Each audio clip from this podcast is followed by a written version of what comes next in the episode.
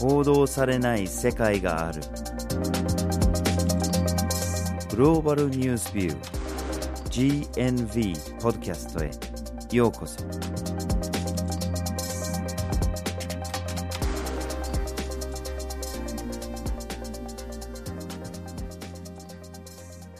バージル・ホッキンスです岩根あずさです。今回のポッドキャストのテーマはカタール危機ですはい。今回、ポッドキャストでは、中東、北アフリカの国々というのが次々に登場するので、ぜひ、この地域の地図を用意してください。はい。まあ、そもそもカタール危機とは何なのかっていうところから、まあ、始めた方がいいと思うんですけれども、はい。2017年に突然、サウジアラビア、アラブ首長国連邦 UAE、バーレーン、エジプト、この4カ国がカタールに対して国交を断絶しました。もう仲良くしませんと。うん。でおまけに陸路地図見たら分かるんですけれどもカタールが陸でつながっているのがサウジアラビアだけなんですねうん。その陸路が封鎖されおまけに空路もみんな封鎖されて完全に孤立させてしまったんですねでその国交を復興するために封鎖を解除するために13の要求を突きつけたんですねこれがこの危機の始まりだったんですねはい。でこの危機、2017年に始まったんですけども、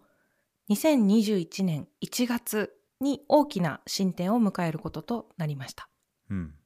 1月にサウジアラビアが国際会議にカタールを歓迎し、外交関係の復帰と封鎖の解除を発表するということが起こりました。はい。まあ3年半ぐらいの危機だったんだけれども、結局のところこの13の要求が、まあ、ほぼ満たされないままだったんじゃないかというふうにされてるんですね。うん。まあ、これで結局この危機は本当に終わったのか本当に解決できたのかっていう疑問が残っている部分があるので今日はこのカタール危機について話したいと思います。はい。そこで今回のポッドキャストでは、まずはじめにカタール危機がなぜ起きたかを見ていき、二つ目になぜ終わったのか、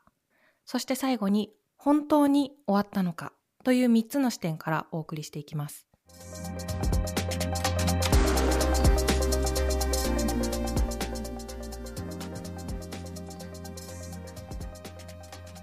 では、まずはじめにカタール危機がなぜ起きたか。を見ていきましょ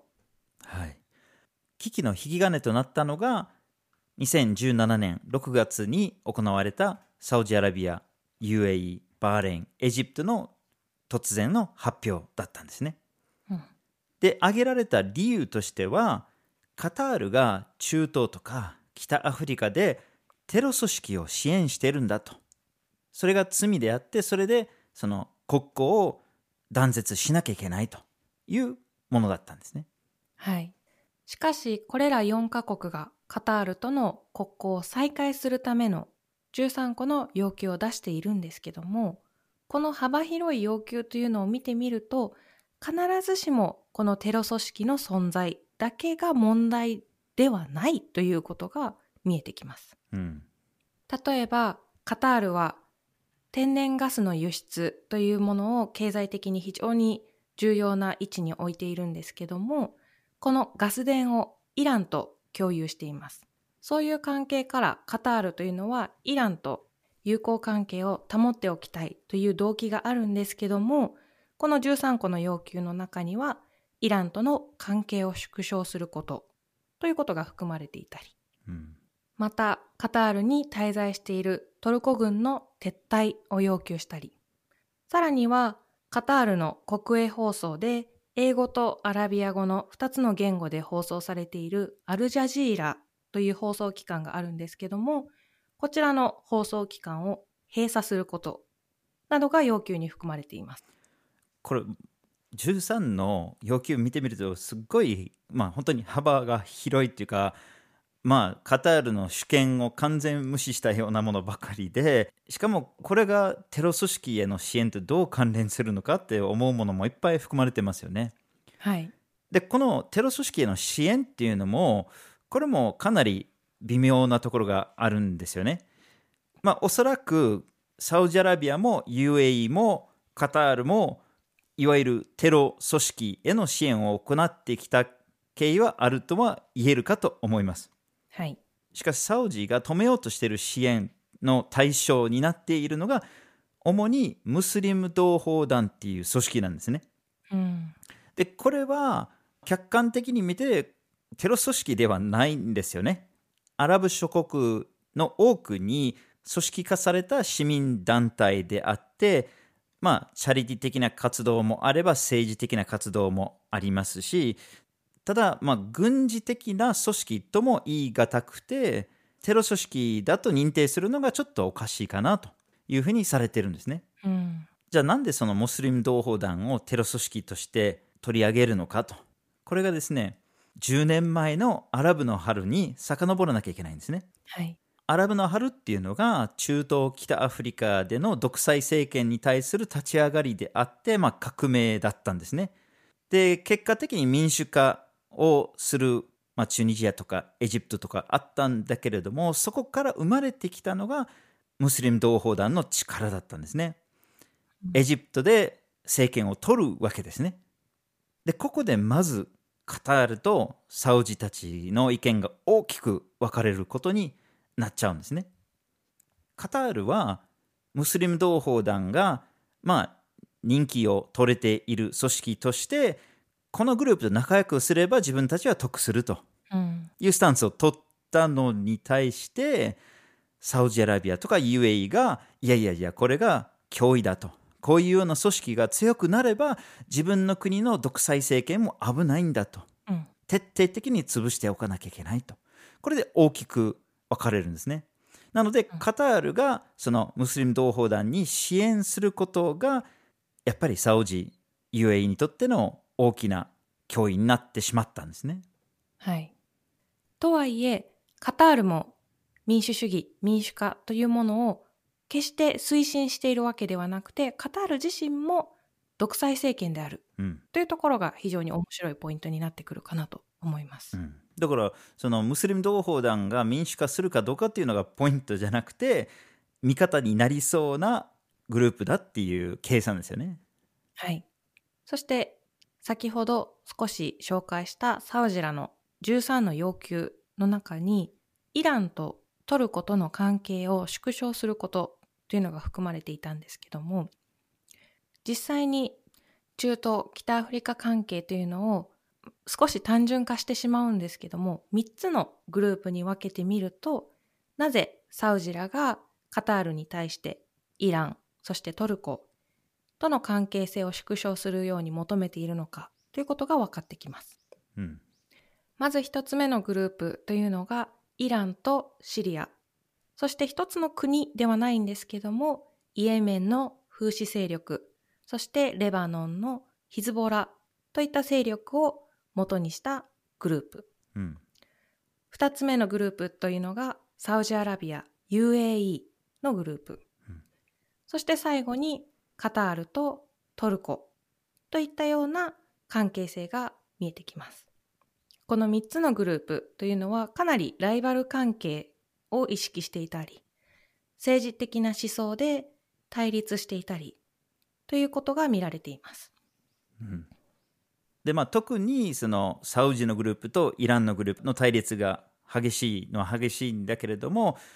カタールとの関係もやっぱり前から微妙なところがあってリビアの紛争でだったりイエメンの紛争でだったりその対立がちょっと目立ってしまっているところがありますね。はいそしてこの放送局の話、アルジャジーラ。なんでこの大きな放送局の閉鎖を求めるのかっていうところですよね。うんでさっきも言ってたように、アルジャジーラっていうのがアラビア語と英語で両方で放送しているんだけれども、まあ、これネット上でも衛星放送ででも誰もが受信できる放送なんですね。で例えばサウジアラビアのような非常に情報を管理しようとする独裁政権ではそういうような外からやってくる情報にものすごい敏感になってるんですね。でおまけにこのアルジャジーラが放送してるのがやっぱりサウジアラビアとかに都合の悪い情報が多いんですよね。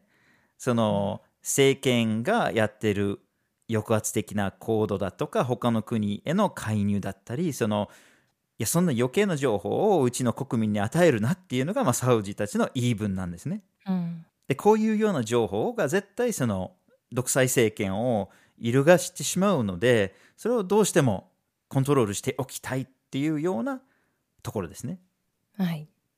こういった背景の情報を見ていくと、サウジアラビアというのがカタールのこの独自の動きというのをかなり抑えたいという思惑があるのではないかということが見えてきます。うんカタールというのはこの中東地域の中でも決して大きな国ではないんですね。それに対してサウジアラビアというのは規模も大きいですし、中東北アフリカ地域の中でのリーダーシップを発揮していきたいというような思惑もあり、そうなってくると、カタール独自の外交路線であったりとか、アルジャジーラといった放送局を通じたソフトパワー、国力のアピール、こういったものに対して、牽制をかけておきたい、動きを抑えておきたいというような関係性が見えてきます。そうですね。そしてもう一つちょっと言わないといけないのは、アメリカのトランプ政権との関係ですね。このカタール危機が勃発したのがトランプ氏のサウジ訪問から2週間後なんですね。うん。で、この時に、まあ、トランプ氏からの青信号が出たんじゃないかと。で、おまけに、サウジたちがこの国交の断絶を発表した直後に、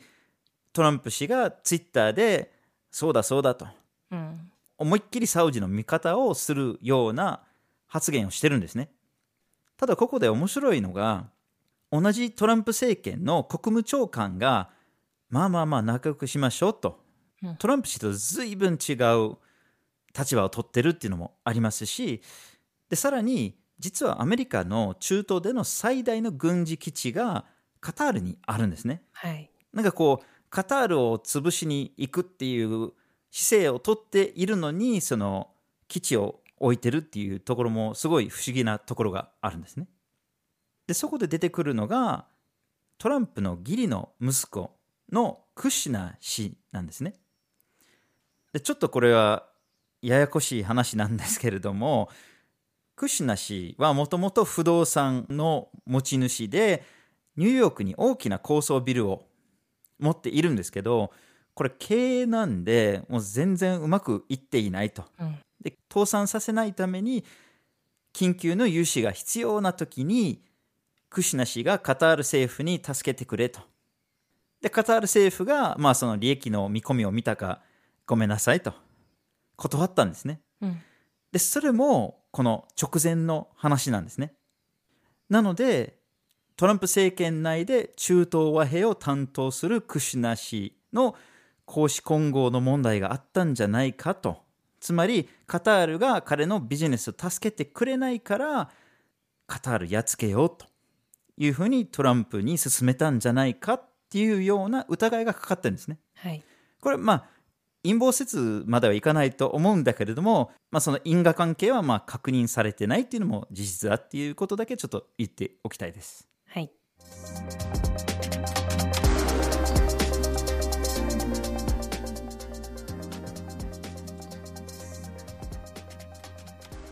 続きましてなぜカタール危機が終わったのかについて話をしましょう。はい。このカタール危機終わったとされているんですけども、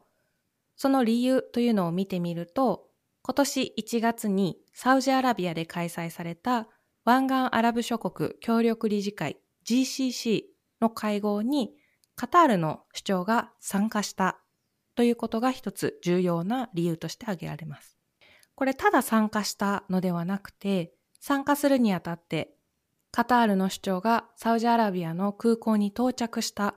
この到着をサウジアラビアの実質トップである皇太子が出迎えて抱きしめて歓迎するというかなり印象的なワンシーンがありました。うん、これに加えてサウジ側はこれまで行われてきた国交の断絶などを解除するという発表を行いました。はい。しかしその背景には結構長いプロセスがあったんですよね。で特にクウェートによる仲介が目立ったんですね。まあ、オマーンも少し入ってたんだけれども、主にクウェートが仲介を試みていった経緯があったんですね。で、先ほどその中東地域を見たときに、その3つのグループがあると。そのイランを中心としたものと、サウジを中心にしたものと、まあ、カタール、トルコを中心にしたものっていうふうに話をしたんですけれども、さらにややこしくするのであれば、どっちのグループにもつかない、こう、中立をこだわるのが、クウェートとオマーンなんですね。うんなので、この地域内でぶつかると、大体クウェートとかオマーンとかが出てくるんですね。で、このオマーンについては GNB の記事もありますので、ぜひそれを参考にしていただきたいと思います。まあそういう仲介の努力っていうのがあったわけですね。またその危機の後半の方で結構トランプ政権を中心としてアメリカも仲介を試みていたっていうのもあるんですね。でさっきも言ってたようにトランプ氏自身は最初その危機を煽ってた部分があったんだけれどもまあ後半になると中東和平といえばトランプだっていうその自身のアピールがあったのかその歩み寄りをプッシュしてきた部分はありますね。うんそれに加えて先ほど少し出てきたクシュナー氏が不動産の融資をカタールに断られたという話と関連するんですけども2018年にカタールがこのクシュナー氏の不動産に対して間接的に融資を行ったとされています。うん、これが動機となっているかどうかは断定はできないんですけども、ここも一つ大きな動きだったのではないかというふうに見ることができます。ですね。まあ、事実であればカタールがこの危機をどうにかしてくれっていう感じであまり外に見えないような形で融資しましょうっていうそういう風なストーリーはまあ考えられなくはないですよね。はい、そうですね。しかしこのタイミングもまた面白いですよね。うん、要するにトランプ政権がもう本当に終わりかけて1ヶ月もない状態でこういう決断になるわけですね。そこでまたいろいろ専門家たちがこう推測するところがあるんですね。つまりサウジアラビアとアメリカの今後の関係に関する動機があったんじゃないかと。トランプ政権とサウジアラビアの独裁政権が非常に仲が良かったっていうのは有名なんだけれども、アメリカの政府がバイデン政権になれば、そういかないんじゃないかっていう見方があるんですね。はい、もうすでにトランプ氏以外のアメリカの政府はやっぱりサウジアラビアに対する圧力がかかってきている部分がありましてバイデン政権になると余計それがサウジにとって厳しいものになるんじゃないかと。でもしそうなるのであればとりあえず問題が起きる前に少しは仲良くしましょうっていうサインをサウジが出そうとしてるんじゃないかっていうふうにされたりしてます。はい。ただこれらのことっていうのはもちろんサウジの発表で直接的には言われていなくて、うん、サウジの発表の中での理由としては、やはり兄弟だし、同胞だし、力を合わせてイランに対抗することが必要なんだと。そのために我々は関係性というのを有効に保たなければいけないというような風に言われているんですね。ですね。まあしかしそのサウジの他の国益の計算もちょっと考えなきゃいけないですね。はい。サウジアラビアがその国交の断絶と封鎖をしたことでカタールをまあ叩いてカタールを自分の勢力圏内に戻そうとしてたんじゃないかとされているんだけれども、まあ、うまくいってないっていうのも事実ですね。うん。これはいくら引き延ばしてもいくら頑張ってもこれはまあ無謀な戦いだとそのサウジの皇太子が気づいたんじゃないかっていう見方があるんですね。うんなのでまあこれを終わらすしかないんじゃないかっていう見方ですね。はい。それに加えて、サウジアラビア、現在他にもいろいろな問題を抱えています。うん。例えば、イエメン紛争への介入というのは長期化し、もうこれはほぼ泥沼状態と言ってもいいですし、うん。ジャーナリストのジャマル・カショギ氏が殺害された事件に関しては、かなりいろいろな国からの批判を浴びて孤立している状態。うんさらには石油価格が暴落し、サウジアラビアの経済というのもかなり揺らいでいる状態が続いています。うんいろんな意味で危機を抱えてしまっていて一つでも解決しておかないといけないっていうことでしょうね。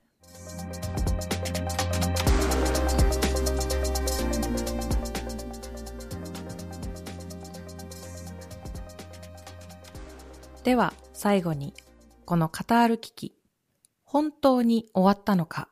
ということについて見ていきましょはいまあ、先ほど危機が終わったっていう話をしてちょっと矛盾はするんだけれども、う。はい。まあ、正式には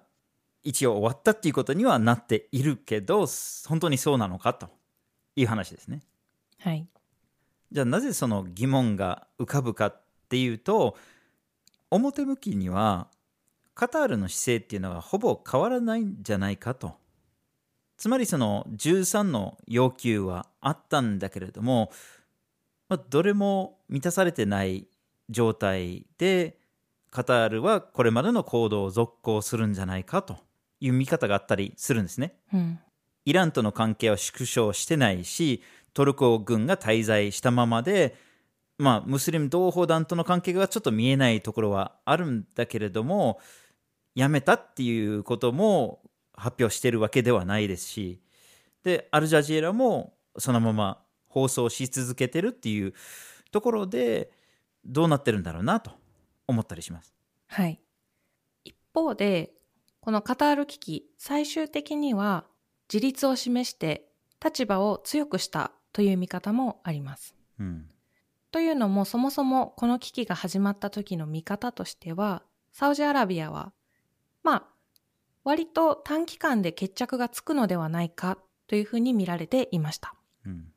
というのも冒頭にあったように、サウジアラビアというのはカタールと唯一陸路を接している国ですし、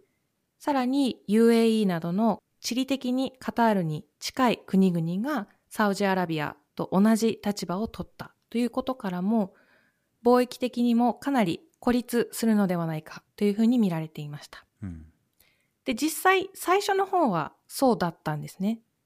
うん例えばスーパーでも品薄になったり、生活物資が十分にないというような状況が最初の方は起こったんですけども、カタールはイランとトルコとの関係性を強化したことで、このカタール危機がたとえ長期戦に突入しても、ある程度耐えれるだけの体力というのがついていました。うんそういったこともあって、今回このカタール危機が終わったとされている中で、カタールの姿勢がほぼ変わらないどころか、むしろイランとトルコとの関係性の強化につながったのではないか。うんつまりこれは最終的にはこの、まあ、チキンゲームのような状況になって睨み合いが続く中、サウジが先にゲームを降りたというふうに見ることができます。うん、そうですね。だけどまあさっきからそのサウジを中心に話してるところがあるとは思うんだけれどももともとその4カ国だったんですよね。サウジアラビア、バーレーン、UAE、エジプトですね。まあ、他の国もいろいろ巻き込んでた部分もあったんだけれども国交復帰を発表したのはサウジアラビアであって、まあ、他の国々も応じてるのは応じてるようなんだけれども他の国々がこの合意にあまり乗り気じゃないという見方もあるんですね。うん。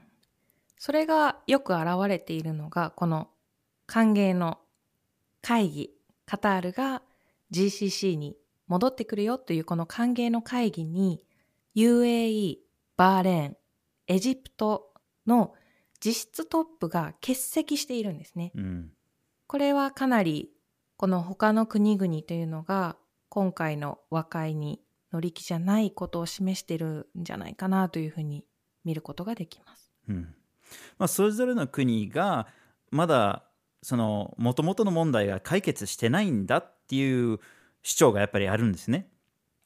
でそもそもそのサウジアラビアと例えば UAE っていうのが、まあ、結構ワンセットでやってきてるところがありますよね。一緒にイエメンに介入しましたし結構行動を共にしてる部分があるんですけれども、うんこの数年イエメンでサウジアラビアと UAE が対立している部分もありますし他の重要な動きもあったりするんですね例えばイスラエルとアラブ諸国が、まあ、国交を樹立するかどうかのところでちょっと動きがあったりしてちょっとこれもひょっとしたら UAE とサウジアラビアの温度の差があったりするのかもしれないですね。はい。そしてここでまた重要になってくるのが、少しややこしいことではあるんですけども、UAE、アラブ首長国連邦という名前のままに、連邦であって、このそれぞれの首長国で、いつも意見が一致して UAE として共通の見解を持っているとは限らないうん。というところが一つ重要な部分となってきます。うん。例えば UAE の中で一番大きな影響力を持っているドバイとアブダビこの2つの国に視点を当ててみるとドバイはイランと貿易を通じてある程度友好な関係を築こうとしているのに対してアブダビはイランに対しては強硬な姿勢というものをとっています。はい、で他の国もやっぱり温度差が目立っているところがありますね。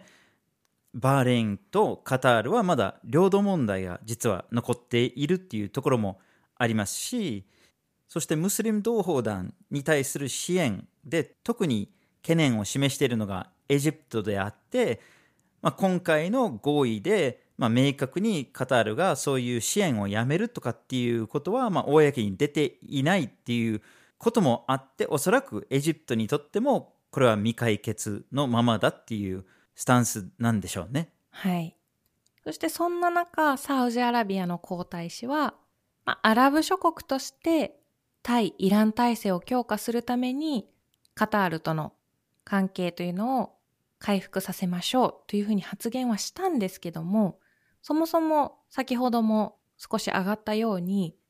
今回のことを通じて、カタールとイランの関係性というのはむしろ強化されているんですね。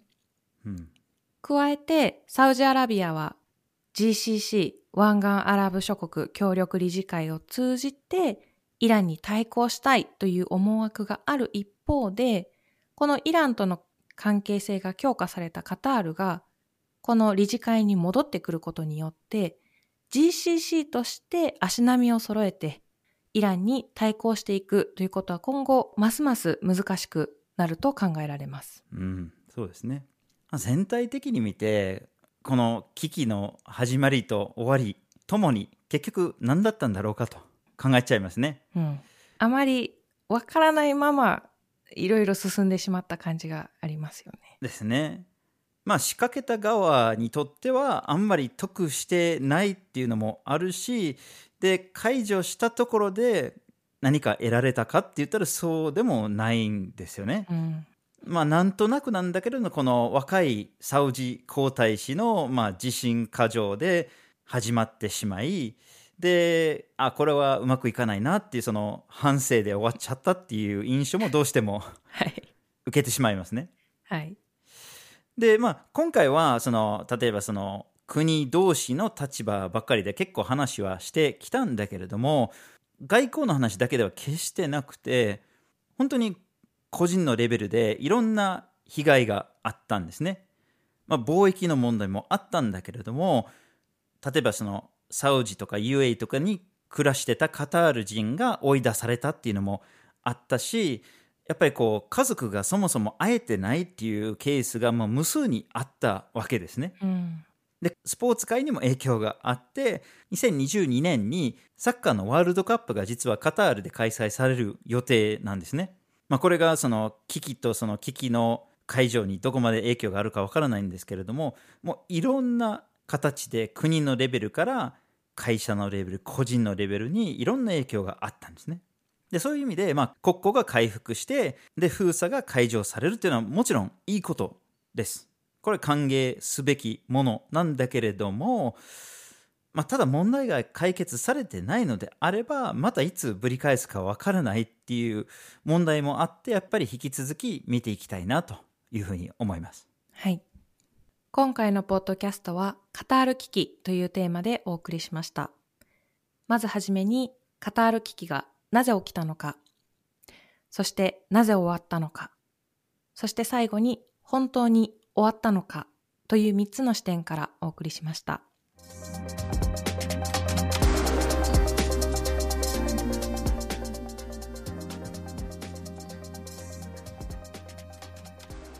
GNV は毎週木曜日19時に新しい記事をアップしています。火曜日と土曜日には1枚ワールドもアップしています。Twitter、Facebook、Instagram でも発信しています。ポッドキャストは毎月第1、第3月曜日に発信します。ぜひフォローしてください。次回もお楽しみに。